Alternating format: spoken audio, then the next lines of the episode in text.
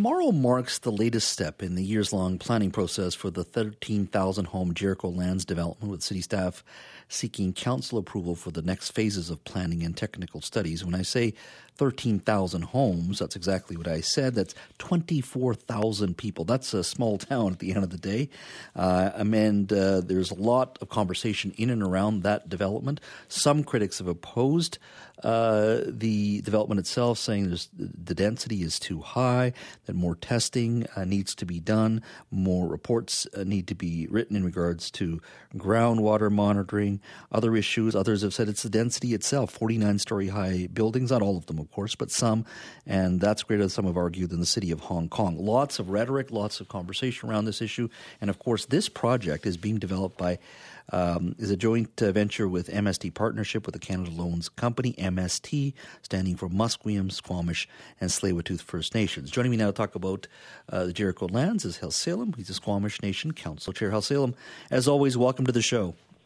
Thank you for having me. Uh, first and foremost, uh, going into this conversation tomorrow at City Hall, what are you expecting?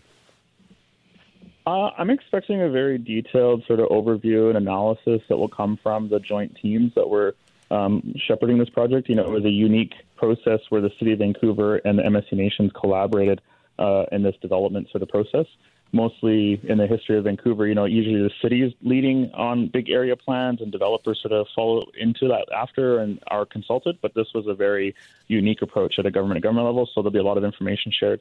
Um, and I think that'll be a very monumental day for Vancouver to be able to move forward on one of the very few types of developments happening in the world where Indigenous uh, communities are at the forefront of the shaping the future of their own city. So I think it's going to be an exciting day.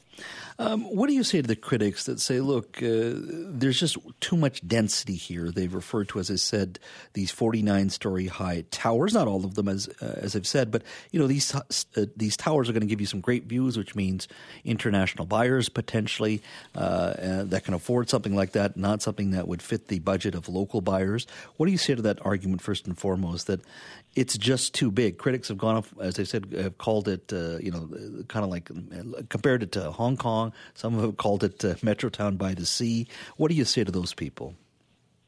Yeah, I think the criticism I would classify into two categories. I think there's a lot of good faith criticism and concern that's been expressed by people that I think is totally valid and needs to be addressed. And then I think there's also been a lot of bad faith criticism from, I think, motivated actors um, who might live in the area and have a vested interest in maintaining a low dense neighborhood.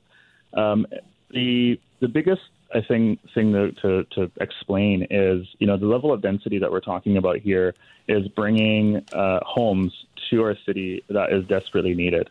And when it comes to not just the homes themselves, it's also the type of home. So what's really important for everybody to understand is that th- these are lands that the nations reacquired in 2015, mm-hmm. and we've we've come up with a development plan that sees them being sold as strata leasehold, not uh, uh, just sold off to the market. So these will be retained. Every unit will be retained by the nations. And after 99 years, those condos would come back to the nations and we could potentially redevelop those lands again, renovate them, and sell them again. But they actually get retained by the nation. So a good example is UBC, uh, where there's a number of leasehold properties.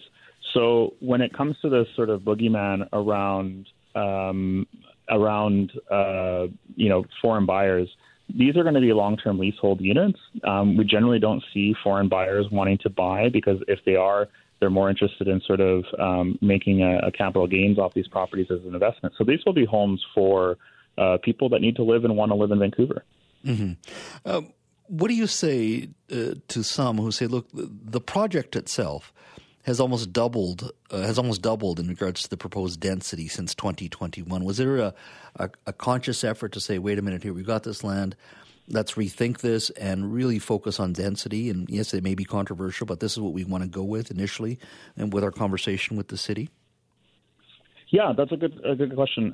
The narrative or the story is basically um, as the city of Vancouver and the region started to look at transit investments and really advocating for uh, the UBC extension, uh, it became a question for the nations. So these 90 acres in West Point Grey are one of the most un- undeveloped areas in Vancouver, but also one of the most undeveloped areas in, in West Point Grey. So when the conversation around UBC extension came up, there was a conscious effort at the leadership of the nations to say, wait a second, here's a golden opportunity to bring um, transit infrastructure through our site. And if we can, um, if that works feasibly to bring transit um, SkyTrain to our site, then it makes sense to maximize the investment that senior levels of government are making into that kind of transportation infrastructure um, by bringing a lot of housing near those uh, stations. And so the density level changed as a direct result of the nations leading an advocacy effort to have a SkyTrain station included within the development. And of course, you know, we see lots of areas of Metro Vancouver where some municipalities have done a lot of density around transit, which makes a lot of sense. You know, it reduces your car dependence, uh, reduces greenhouse gas emissions, and also bring, uh, builds a more livable community. So the density question really came from us leading the conversation around transportation um, into the site. I don't want to get too technical here, but one of the key things I keep hearing about is this hydrogeological study um, needing to be done to assess the, I guess, the subsurface formation and especially groundwater conditions. Um, and I guess at its core is this sort of underlying uh, uh, need to know whether or not that area, uh, through its infrastructure and community amenities, traffic flow, all those types of things, that it can actually absorb that many people. Uh, do you think in this presentation, in this conversation, the underlying issues that the critics have really focused upon is these hydrogeological study and just a core need that infrastructure, that you can actually uh, uh, handle this type of density? Yeah, no, I think um, it is a very interesting question. I think that will be addressed tomorrow in the staff presentation. But I think what's important for the public to understand is that when there are these sort of large scale area plan planning projects, um, this is it's a policy statement, so it's a first step to many steps of development. Um, the, the, projects still have to be phased. There's phasing that's involved in each of the part parcels, mm-hmm. and then within each phasing, there's also a rezoning application for each um, area within that phase and then eventually you get to a development uh, development permit application, and then eventually construction. So generally, um, the past practice and the normal practice is that there would be a policy statement that sets out the broad goals and objectives, and as we go through that, there will be more technical studies that are now um, done to be able to address the feasibility of certain aspects of that. That's that's very standard and common for for cities and for the city of Vancouver. So this sort of recall or demand that everything be paused in order for the study to be done is, I think, a bit of a red herring when that's not normally what's needed, and there is a way to be able to adjust the development as we go through each of the phasing. You know, if, if the study comes back and says actually it would be better to reduce some of the density on this side for this or that reason, so be it. We'll, we can make, make those changes, and then the density could be moved into other parts of, of the development. Now, Khelsilem, I'm curious. Uh, this is a massive project. Uh, yourself, um, the, part of the MST partnership. I mean, is, is it overwhelming at times just in regards to taking something like this on. You require a lot of capacity to build. You need the right people to be part of this uh, conversation and to sort of work its way through the whole planning process and actually start building. I mean, give me a sense of just trying to build capacity in, in, in not only your community, but uh, Musqueam and Tsleil-Waututh as well to be taking part in all of this. No, it's it, it is a huge undertaking, and, and this project in particular is you know the largest of all of the projects that you know our nations are working on. It's the largest indigenous led you know real estate project in the country, if not the world. And there's so many uh, moving pieces and so many different professionals that are involved on different stages. And you know we see a huge need to expand and grow our capacity, and you know we're taking steps to do that, and we need to do more. We need to create more partnerships with institutions, uh, you know, educational institutions, with the private sector, to figure out that that sort of workforce strategy. How do we get people from you know coming out of university into the pathway to taking on senior positions at one point. And I think that's all the nations really are committed and want to see our people, you know, excelling and um, taking on those roles. And it, it's a it's a gargantuan challenge. I think it's a challenge that we're seeing across the board in a number of areas of how do we as a society ensure that we are um, creating the types of careers and uh, workforce to be able to serve our society. And we're seeing challenges of this in teachers and healthcare, et cetera. Uh, and, and it, it, happens for us at a, at a much smaller level too. Uh, this is going to take a while in regards to the planning process. It's a it's a massive project. It will take a lot of years. When do you envision having shovels in the ground? Good question. So, in the general timeline of development in Vancouver, you kind of get through a policy statement like this. It might take uh, about a year to get through uh, the rezoning application for one of the parcels, and then it might take another year and a half, year to year and a half for a development permit. And then from that point, you're getting into contracting and then eventually shovels in the ground. So that's still a two to three, three and a half year process before the first building could even be constructed. And of course, it takes a couple of years just to build infrastructure for that development as well before you see even cranes in the in the sky kind of thing. So it's a long, long process, especially when we've been at it since uh, 2015. So, and how long do you think this will take for you to fully build out that neighborhood? Any sense of just uh, the, the, timeline there? This is this a, a 20 year process, 25 years, or less? There's sort of a range. Um, I think our goal is around 25 years to build out all the mm. units, mm-hmm. um, although that could end up being closer to 30 or it could be a little bit less. It depends on a number of circumstances. One of them is just market conditions. Um, does it make sense to sort of you know bring in a certain amount of units at a certain time?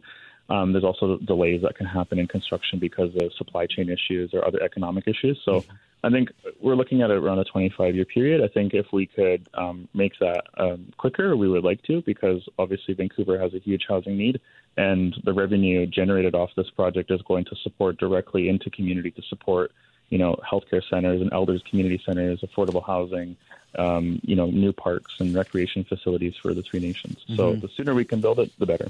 Uh, do you think you have the right mix in regards to uh, rental housing, lower income housing? I think 30% of it is rental housing, 20% is uh, allocated for lower income social housing, and I think 10% is uh, purpose built rental housing. Uh, which I think is being allocated for below market to or moderate incomes. Uh, do you think this is something you can actually deliver upon? Yeah, so what's really exciting about it is that generally the city of Vancouver requires about a 20% um, affordable housing requirement when in developments. That's their general policy. What we were able to achieve on this site, largely because of the First Nations involvement and because of the level of density, is that we, we found that we could actually push the level of inclusionary zoning a little bit higher and closer to 30 or 33 percent and, and that doesn't normally happen. So that's an additional value that the nations have um, um, added into uh, the development, and so I think that's a really exciting aspect. That means a lot of you know social housing that will be managed by a nonprofit, um, delivering affordable housing for Indigenous families, and, and particularly Musqueam, Squamish, and Tsleil-Waututh families potentially, mm-hmm. and uh, a lot of rental that is needed, and and of course there is the market component and the market condos, and there's been some criticisms around that. that you know, why why aren't we doing 50 or 60 or 70 percent rental? Well, there's a lot of costs involved. You know, there's a land cost um, that we negotiated to purchase the land. Um, there's all the development costs, and there's all the carrying costs if we're trying to pay off those things, and also just the urgent needs. You know, we we need to build um, a lot of community amenities within our community, and and a, a condo type development um, sees the return on investment sooner than say a rental project and we're doing rental projects in other places that are going to generate that long-term passive revenue. So it's a broad strategy. So, in your mind, the criticism that, that only twenty percent is being allocated for lower lower income social housing, and only a quarter of the remaining ten percent is purpose built rental housing. That, that you think you know that's the right mix in regards to all the other infrastructure and everything else you're trying to build out. Essentially, you're building a new neighborhood.